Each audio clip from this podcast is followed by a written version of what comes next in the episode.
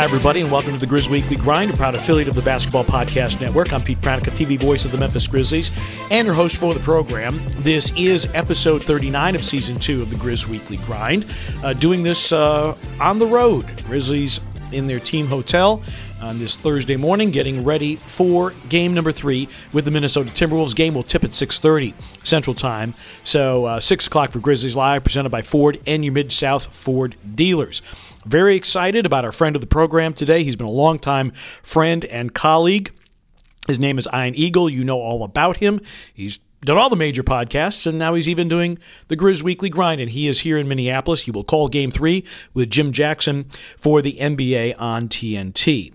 So we've got that. We'll talk a little bit about Game two, preview Game three. That's all on the way. But first, we tell you the Grizz Weekly Grind is being brought to you by the Hoop City Basketball Club. Since two thousand five, their mission has been to assist young student-athletes in grades one through twelve in developing a strong work ethic with discipline, responsibility, and accountability.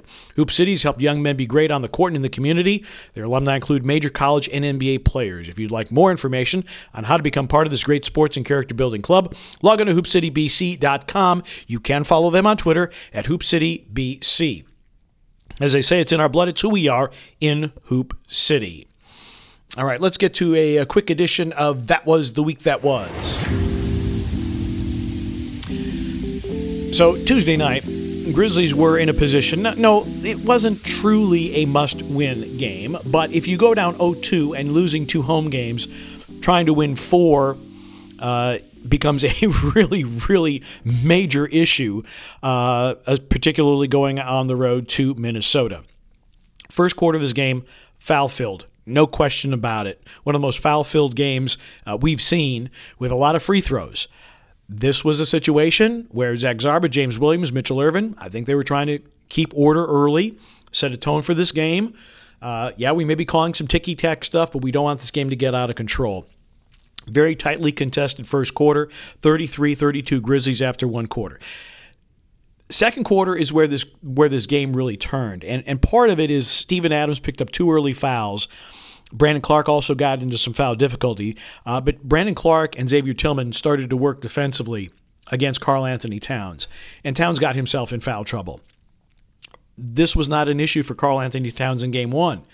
Karl Anthony Towns in the first game scored fourteen of his points against Steven Adams. Uh, also didn't pick up a foul until the second half. Different story in Game two. Uh, got into foul difficulty. Uh, Xavier Tillman is not as big, all right, as uh, as Steven Adams, but he's a little bit more mobile, uh, happy to play physical. Uh, and Brandon Clark, again, maybe undersized a little bit, but athletic and will track Cat out to the three-point line. Grizzlies just did a really good job defensively in this ball game, and part of it was just changing up the rotations.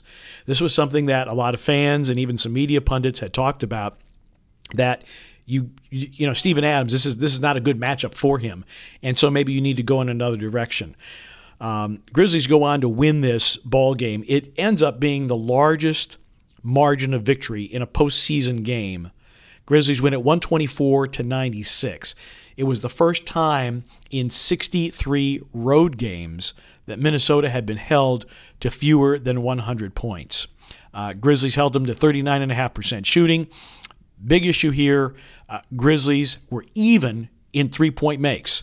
After being minus nine in game one, both teams made eleven, and the Grizzlies, uh, it was pretty much a push at the free throw line, had four more attempts, but even in the number of makes, and the Grizzlies also were plus eight on the glass. They were out-rebounded in game one. That was a major issue. This is a good rebounding Minnesota team, but certainly not one of the top rebounding teams in the N B A, and the Grizzlies, by any metric, are the best rebounding team in the N B A. So the Grizzlies even the series, one twenty-four to ninety-six. Uh, Ja Morant, twenty-three points, ten assists, only two turnovers in this game, but the Grizzlies got great contributions off their bench. Grizzlies had seven in double figures, four of them from the bench. Brandon Clark, Zaire Williams, uh, and Xavier Tillman, all with thirteen points. And this was after Xavier Tillman scored a grand total of two points last year in the series against the Utah Jazz. And remember, Brandon Clark last year was not part of the rotation, played very briefly against Utah last year, but came up big in this game. So the Grizzlies, even the series at one game apiece, one twenty-four ninety-six, and the scene now shifts to Minneapolis. So let's get some Petey's points uh, for this game as we get you ready for Game three. Um, number one, big credit to Taylor Jenkins. Chris Finch, the Minnesota coach, said that Taylor Jenkins had lucked into the change in rotation because of the foul problems with Steven Adams. That's his take. Uh, the information that we had and Xavier Tillman shared was that Taylor Jenkins did talk to him after Game one in the run-up to Game two and said, we may need you in Game two.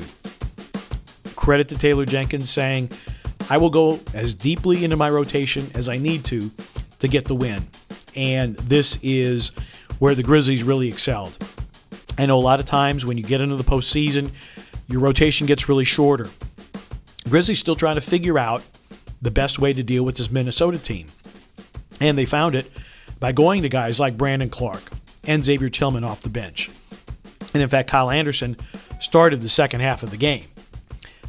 So, you know, the Grizzlies have shown themselves that they can and they will do what they need to do in order to make this work. And the Grizzlies, I, thought, I just thought they came out with a better defensive mojo in this game. They hold D'Angelo Russell to three of eleven shooting. One of his makes was just a desperation fling at the basket. Anthony Edwards got his twenty points, but only got to the free throw line two times. Uh, and the Grizzlies, I thought, did an excellent job of forcing Edwards and D'Angelo Russell into fadeaway shots rather than them getting to the rim. And that's going to be really important going into Game three. The Grizzlies need to make sure that Minnesota is not playing downhill. They're among the league leaders as a team in driving field goals. They are a paint and a three-point shooting team. That is what Minnesota is. And so to the extent that the Grizzlies can take that away, uh, they will put them in good stead as we get ready to play Game three. Before we get on with our friend of the program today, Ian Eagle of the N B A on T N T and the N F L on C B S and the N F L on Westwood One, et cetera, et cetera, et cetera. We will tell you that today's show is also being brought to you by DraftKings Sportsbook. You know, the N B A playoffs means next-level basketball. Get in on the first-round action with DraftKings Sportsbook. They're an official sports betting partner of the N B A. This week, new customers can bet five dollars on any team to win and get one hundred fifty dollars in free bets instantly. That means you win no matter what. All DraftKings Sportsbook customers can also bet on N B A hoops with same-game parlays. Combine multiple bets from the same game for a bigger payout. The more legs you add, the more money you can win. Plus, each day of the first round, get a risk-free bet up to ten dollars if your same-game parlay doesn't hit. So, download the DraftKings Sportsbook app now. Use promo code T B P N. Bet five dollars on any N B A team to win their game during the first round of the playoffs and get one hundred fifty dollars in free bets instantly. That's promo code T B P N at DraftKings Sportsbook, an official sports betting partner of the N B A. Minimum age and el- eligibility restrictions apply. If you or someone you know has a gambling problem, crisis counseling and referral services can be accessed by calling one eight hundred gambler in Illinois, Indiana, Michigan, New Jersey, Pennsylvania, West Virginia, or Wyoming. In Arizona, one eight hundred next step. In Colorado and New Hampshire, one eight hundred five two two four seven zero zero. In Connecticut, eight eight eight seven eight nine seven seven seven seven, or visit the website c c p g dot org slash chat. In Iowa, one eight hundred bets off. In Louisiana, one eight seven seven seven seven zero stop. In New York, one eight seven seven eight hope N Y or text HOPE-NY. In Oregon, visit O P G R dot org.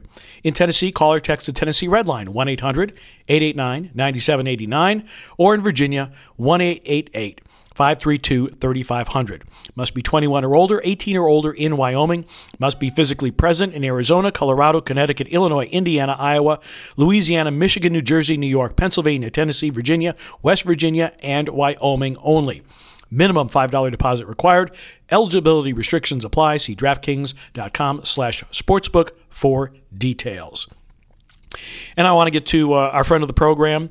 Uh, You know who Ian Eagle is. He is uber talented. He, you see him on uh, the N B A on T N T. He is locally. He is the voice of the Brooklyn Nets in New York. Um, N F L on C B S. the N C double A tournament. He is pretty much everywhere. And uh, had a chance to sit down and uh, chat with Bird, talk about some of his broadcast partners, talk about some of his philosophy in working with broadcast partners, and also, of course, getting his take not only on tonight's Game three between the Grizzlies and the Minnesota Timberwolves, but also getting his take on the Brooklyn Nets, the team that he covers on a day-to-day basis, and what a interesting season they have had. All that and more in this edition of Friend of the Program. Here he is, Ian Eagle. Ian, you're here in town for Game three, Grizzlies and Timberwolves. Let's talk basketball first before we get to the fun stuff, and uh, and your thoughts about tonight's game, because this is might, might be one of the more competitive series in the Western Conference. Yeah, the way that I look at it, in the N B A playoffs in general, it's the only series that features two really young teams trying to establish themselves. You look at every other series, and you've got guys that have done it for a while or guys that have already taken the step into superstardom. They're already there, the Doncic's and the Donovan Mitchell's. So Utah is an example. This could be the end of the road. Uh, Dallas, obviously, is still trying to grow with their new head coach. This series features two teams. We could be hearing a lot about both of them, not just this year, but down the road. This, to me, is one of those pivotal crossroads series where one team is going to take this and run with it and grow from this, and the other team is going to look back and say, okay, that was good experience, and now we're going to have to figure out which areas we need to improve. So uh, to me, one of the most intriguing series in the N B A, and it's playing out that way so far. You'd had a chance to see the Grizzlies on a first-hand basis several times. What jumps out to you about them and their style of play and why they've been so successful this year? Entertaining, so that goes without saying when you have Ja Morant, but the pieces around him fit so well. Chemistry is one of those things that we talk about. It's so important, and sometimes it's not really tangible. You can't say exactly what it is. With this squad, you can tell there's a togetherness, uh, there's a cohesion, and there's an understanding of roles. And it's not all Ja. It isn't. The improvement of Desmond Bain, what we've seen from uh, the unselfish nature of the bigs, Steven Adams in particular, who understands, hey, this series, it just may not be his cup of tea. So what Taylor Jenkins has done, he's clearly established a, a mentality that the team follows very strongly, and now they travel. Like, that mentality travels, which is one of the toughest things to do in the N B A, where who you are reveals itself on the road. And then the other part, and you know this because you're living it, the interest level is now traveling. Ja Morant has gone to that next level where there are fans waiting outside every hotel you go to. There are Morant fans in opposing cities. And that means you've now resonated at a level that only a select group get to in the N B A individually. It's kind of like the Iron Eagle effect. I know every hotel you go to, there are people waiting for your autograph. Is that, is that, yes. is that? Yeah, the groupies, uh, yeah, I've had to hire security, Pete. I don't want to get into it. There's W two forms that have to be filled out at the end of the year, but I just try to handle it professionally. I know. Hire, having to hire personal security is really, really a hassle for, for anybody who's, who's in this business. Yes. All right. Outside of T N T, you call Brooklyn Nets games. Nets down oh two to Boston. This has to have been one of the interesting, is even an understatement, yeah, for this season with the Brooklyn Nets, with the Kyrie Irving situation, and then the trade, and, and, and the great expectations that were had for this Brooklyn team. What's up with the Nets? Yeah, I would describe it as bizarre. I would go to that level of description because it has been. It's been a roller coaster ride. They've almost had four seasons in one. The start of the season, no Kyrie, and that was a distraction. They get him back, so that was the first part. Second part, they get him back for road games only. You could tell that James Harden, the disinterest was beginning to build. That was your second phase. Third phase, Kevin Durant injured. The team goes three and seventeen over a twenty-game stretch. three and seventeen for a playoff team, that's a rarity. And Kyrie then is now part of home games. That's your fourth stage. After the trade, how do you mesh in these new pieces? And they just never got into a flow consistent. And your record it's who you are. You've got to live by that in the N B A. They're the seven seed for a reason. Are they a really talented seven seed? They are. But what I've seen in the first two games, you've got one team that has ridiculous chemistry, Boston, that emerged and revealed itself over the course of the season, mostly post-January first. Then you've got another team, the Nets, that never found it. They just have not. Now, can they win games? Of course. They've got high skill level. But they're facing a lot of the things that they faced during the regular season. I just think from a national perspective, everyone assumed they could just flip it on. It doesn't work that way in the N B A. No, no, it really doesn't. And now with the hamstring injury to Devin Booker, Phoenix's chances perhaps may take a hit. I like Golden State somehow coming out of all of this if they remain entirely healthy. Because you, you get to call all the games on T N T. You get to see a lot of different teams. I know it's early in the playoff yeah. season, but what what who do you like coming out of this whole mess? Well, I had Miami the other night, and Jimmy Butler went off. He was that guy that took on the responsibility. They can play better than they've played. And they're up two oh on Atlanta. And the Hawks, look, it was emotional for them just to get into the postseason, the play-in. What we have learned, it does take a lot out of you. And you ride that emotional roller coaster, and then some teams can use it as, as momentum building, and then other teams, like Atlanta, it hits them in the face that they are spent already, and they just got to the postseason. Uh, Miami's an interesting team. They've gone under the radar. They're the one seed, yet people aren't talking about them in that vein. Had Milwaukee the other night, and there were signs in that game one that Chicago found a little something. Milwaukee survived it. The Middleton injury is concerning. Mm-hmm. He does so much for that team that often goes unnoticed. So I'll be curious with the Bucks. Everybody tends to forget last year they were a Kevin Durant toe mm-hmm. away from getting knocked out in the conference semifinals. And Pete, as you know, the sliding doors theory in the N B A.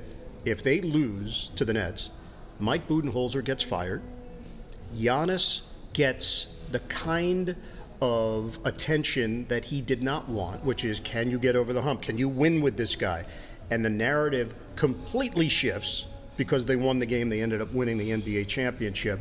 And some of that stuff might pop up again if they don't get it done here. So um, there's a lot of really good stuff going on around the N B A, and the fact that you and the Minnesota Timberwolves are right in the thick of it, it's fun.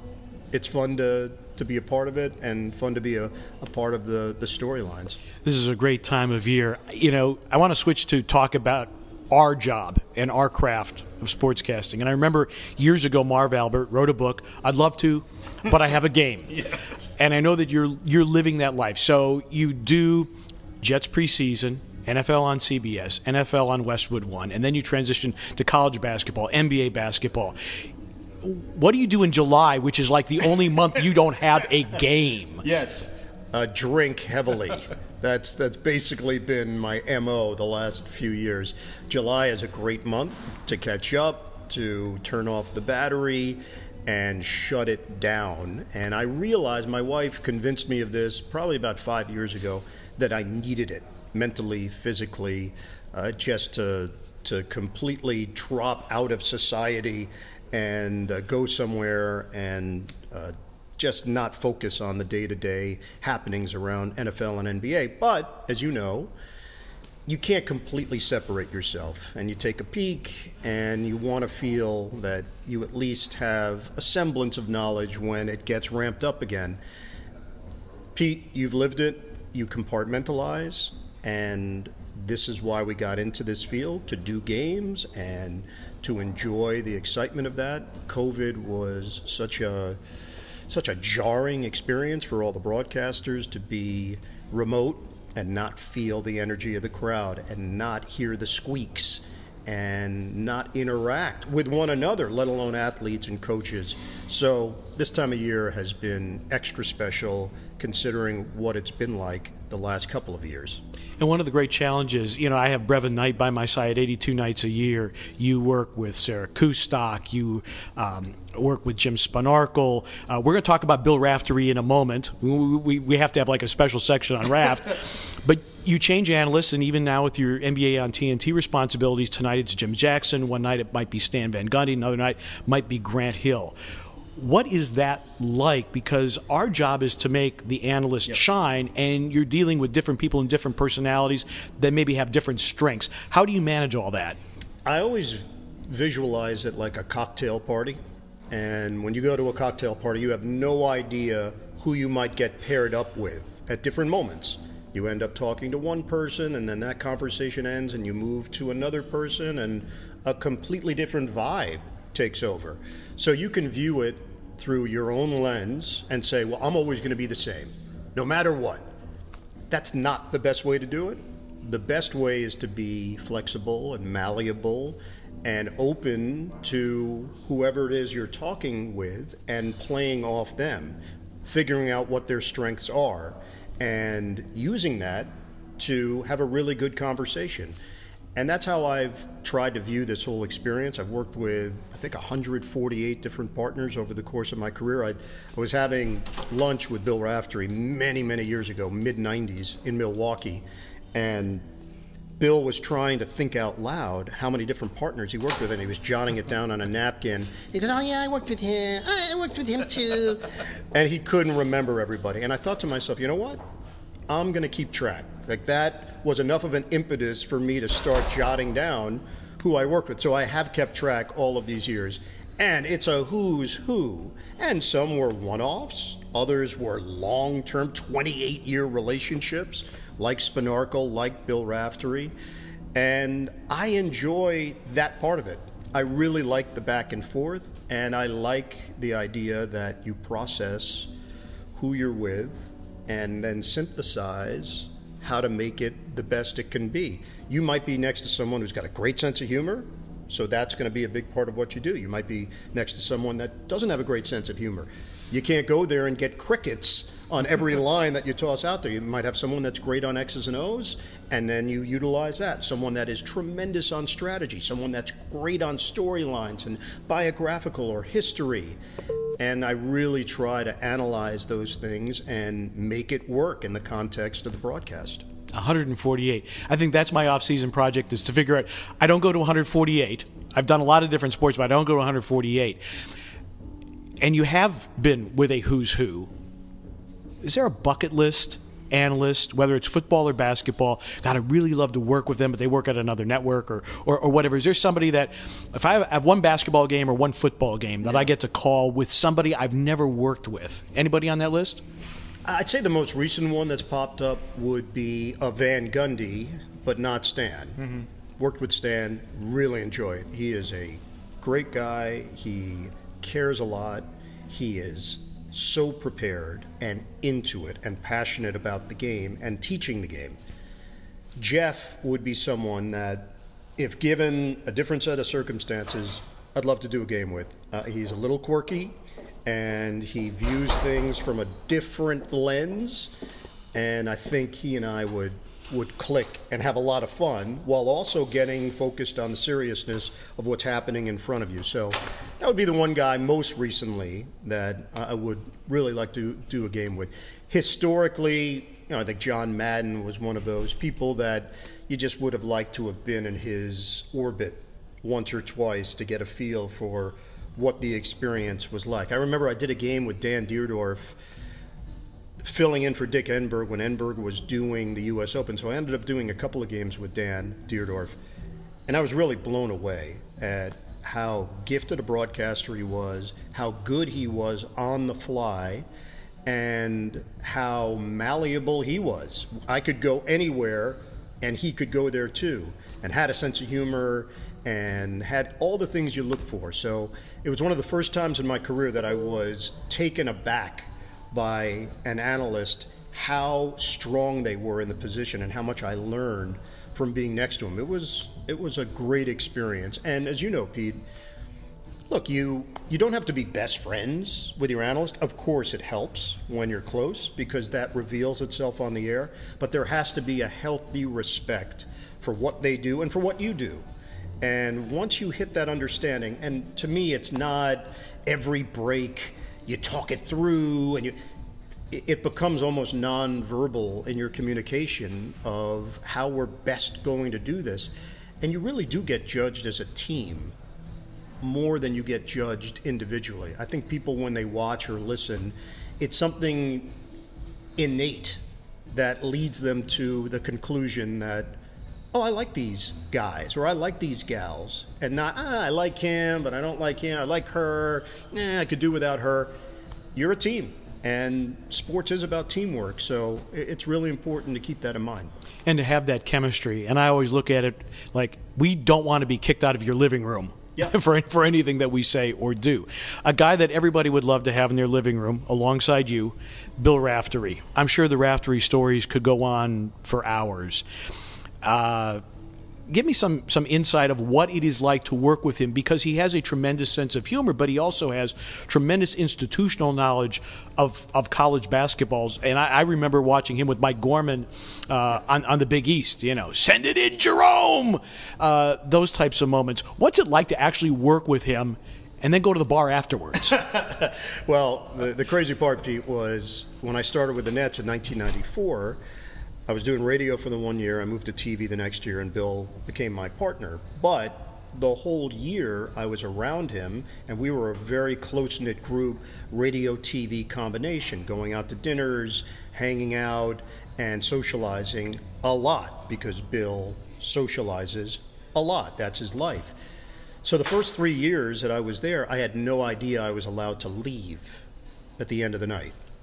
And I'm young at the time, I'm twenty-five, twenty-six, twenty-seven, and I was getting beat up. The next day I was feeling it, and Bill somehow would be at the gym doing his dopey penguin walk, and nothing. He'd say, hey, Bird, great night, huh? I'm like, I'm crushed here. I still can feel the alcohol coming through my pores. He was unaffected. So finally, year four, at midnight, I decided I'm out. And I didn't care what was happening. I just would cut it off and leave. And sometimes it would be an Irish exit, and other times I would have to actually say goodbye and tell him. And Bill's reaction every time was, hey, Bird, you're ruining a good party. And I thought, oh, there's going to be derision the next day. He's going to really get on me. And then I'd see him at the gym the next day. He'd be like, oh, hey, Bird, it was fun, huh? It, he would not, either he didn't remember or he just moved on. So I did learn over time that I could not hang with him at the level that he was hanging. He he's just, he's a wonderful person, and that translates on the air. Why is he so likable on the air? Because he's really likable in person. That's who he is. It's it's the real deal all the time, and I think that's why it's translated so well to to viewers.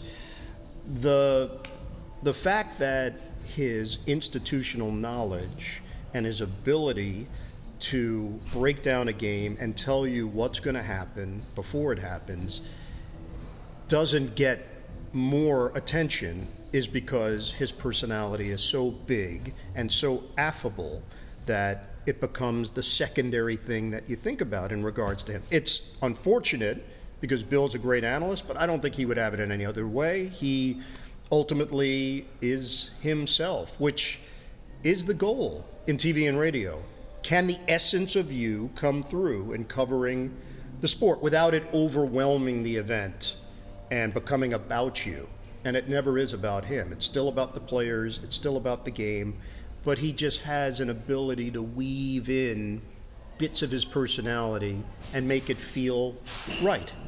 Yeah, and, and I had the experience, too, starting out in the N B A working with Snapper Jones. Yeah. And Snapper's a totally, a totally different person. But I learned probably more about the N B A from him than, than anybody else. Would, would Raftery be the guy that maybe you learned the most about basketball from, or there there are other people that have, have really helped shape who you are as a play-by-play guy through their analysis? I would say he is definitely number one in the person I learned the most about television from. That goes without saying. Basketball, I've been really fortunate to be around so many people that you pick up bits and pieces. What I didn't know is the the graduate school level at which I was going to learn about T V and life came from Bill. So again, I'm very young at the time. I had never done a television game, zero. I had zero T V games banked when I got the Net T V job. and sitting next to him brought a comfort level, and it also erased that that fourth wall in many ways, because I quickly realized that what we had developed off the air in a friendship could be used on the air. I didn't have to follow the rules where, well, no, no, no, no, can't say that. No, no, no, no, no, can't reveal that part of your personality. No, no, no, no, no, no, no, no, put the wall up. They can't know that about you. And that was all him, because that's how he did the game. And then I carried it with me for however many different opportunities I got. That became the philosophy of, there's a different way of doing this, and it's still acceptable, and the fans might like it more because they feel connected in some way, and you can you can actually cut through. And that's all him, all of it. And it wasn't him telling me, well, this is what you need to do, and then when you do, it was just osmosis. It was just being around him. The basketball side of things, if you ever saw his notes, we all prepare in different ways. His notes look like a scene from A Beautiful Mind, John Nash. Like, you would not be able to take his notes and use them. Most play-by-play announcers, if I grabbed your notes and you grabbed mine, you'd be able to get a sense of what it is I've got on paper and vice versa. His, there are chicken scratches, there are diagrams, there what looks like Chinese arithmetic. It doesn't make any sense. Yet for him, it all works, and he's still doing it the same way. The same way that he did it when I met him in ninety-four, he does it in twenty twenty-two, and it's a testament to his consistency and his brilliance. Well, thanks so much for the time. Great conversation. Your security detail is over there tapping their watches. Yeah. So I, I think I think our, I think our time is up. It has been great visiting with you. And our thanks to Ian Eagle for joining us on today's show as the friend of the program. Our thanks also to DraftKings Sportsbook and to Hoop City Basketball Club for their continued support. Uh, Grizzlies have game number three tonight uh, against the Minnesota Timberwolves. Game four will be Saturday night. It will be a very, very late start, nine o'clock Central Time. Second half of an E S P N doubleheader. Of course, we'll have all the coverage on Bally Sports Southeast as we have had all season long. Again, this has been the Grizz Weekly Grind, a proud affiliate of the Basketball Podcast Network. I'm Pete Pranica. Thanks so much for listening, and we'll see you next time.